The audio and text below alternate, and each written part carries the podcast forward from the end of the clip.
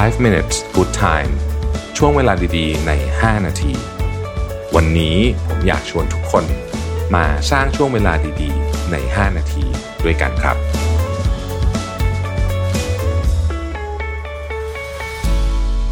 สวัสดีครับ 5 minutes good time ช่วงเวลาดีๆ ใน 5 นาทีนะครับ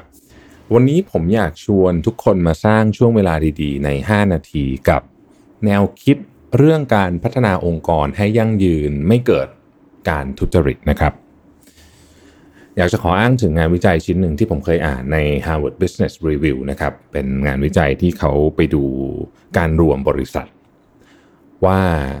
เวลามีการรวมทีม 2 ทีมที่มีวัฒนธรรมในการทำงานแตกต่างกัน มีพื้นเพของคนแตกต่างกันเนี่ยมันเพิ่มโอกาสในการทุจริตอย่างไรบ้างนะครับ เล่าโดย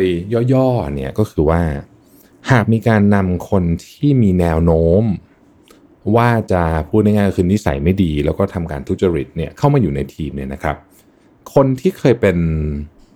คนดีสุจริตมาตลอดเนี่ย จะค่อยๆเริ่มทำการทุจริตนะครับพูดง่ายๆก็คือว่าปลาเน่าเพียงตัวเดียวเนี่ย ปลาอื่นที่ดีๆ ไปด้วยเนี่ยเน่าไปด้วย ก็คือมีนิสัยแย่ลงนั่นเอง ดังนั้น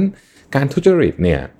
นอกจากเรื่องส่วนบุคคลแล้วเนี่ยนะครับก็เป็นเรื่องของสิ่งแวดล้อม โดยดังนั้นเราจึงมาคุยกันใน 2 ประเด็นนี้ เรื่องตัวบุคคลเนี่ยแน่นอนครับการคัดเลือกคนเข้ามาในทีม จึงเป็นเรื่องสำคัญมาก การให้ความสำคัญกับนิสัยใจคอ จริยธรรมของคนที่เราเลือกมา จะเป็นเกราะป้องกันที่ดีที่สุดในการป้องกันการทุจริต ดีกว่าการออกกฎอะไรต่างๆนานามากมายอีกนะครับ อันที่สองเนี่ยก็คือการออกแบบ สิ่งแวดล้อม อันนี้อาจจะเป็นกฎก็ได้หรือว่าเป็นสิ่งแวดล้อมก็ได้เนี่ยที่มันไม่เอื้อให้เกิดการทุจริตพูดง่ายๆก็คือว่ามันจะต้องมีระบบอะไรบางอย่างเนี่ยที่เข้ามาไม่ทำให้คนรู้สึกอยากที่จะทุจริตนะครับ เช่นนะฮะระบบการตรวจสอบแบบสุ่ม อันนี้ก็เป็นวิธีการหนึ่งนะครับ แล้วก็กฎต่างๆที่เราคิดว่าจำเป็น นะครับ เช่นบางที่เนี่ยเขาก็อาจจะไม่ให้รับของขวัญหรืออะไรแบบนี้ ซึ่งมันเป็นต้นทางนะฮะ มีระบบการ cross check มีการ balance อำนาจกันนะครับ เช่นคนที่ทำเรื่องกับคนที่ approve เนี่ยจะต้องเป็นคนละคนกัน บางที่เนี่ยเป็นคนเป็นคนเดียวกัน หรือว่าเป็นคนที่สนิทสนมกัน คนนึงตั้งเรื่องขึ้นมาอีกคนนึงอนุมัติเรื่องนะฮะ แบบนี้เนี่ยก็มีความเสี่ยง ถ้าหากเราดูแลทั้งสองอย่างนี้ได้แล้วเนี่ยนะครับ โอกาสในการพัฒนาองค์กรให้ยั่งยืน ไม่เกิดการทุจริตเนี่ยก็จะมีเพิ่มมากขึ้น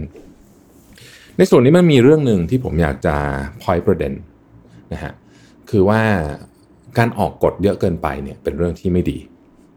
โดยเฉพาะกฎที่ออกมาเพื่อป้องกันคนนิสัยไม่ดี เพียงไม่กี่คน แต่กลับไปทำให้คนที่นิสัยดีๆเนี่ยนะครับเขาทำงานยากขึ้น ซึ่งกฎหลายอันเนี่ยเป็นแบบนั้นเลยนะครับ เราไม่ควรทำแบบนั้น เพราะว่านอกจากองค์กรจะเคลื่อนที่ช้าแล้วเนี่ยนะครับ มันยังไปทำให้คนที่เขาดีๆเนี่ยเขาเรียกว่าเสียกำลังใจ ถ้าเราไปดูหนังสือ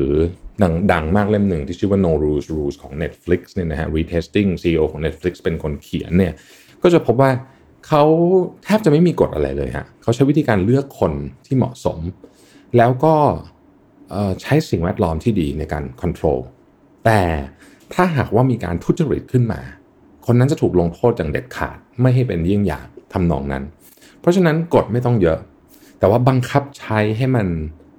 เต็มที่ แล้วก็เลือกคนที่ดีเข้ามาในทีม ทั้งหมดทั้งมวลนี้ก็น่าจะช่วยสร้างทีมที่ยั่งยืน แล้วก็ไม่เกิดการทุจริตได้นะครับ ขอบคุณที่ติดตาม 5 minutes good time นะครับ แล้วเราพบกันใหม่ในวันพรุ่งนี้ สวัสดีครับ 5 minutes. Good time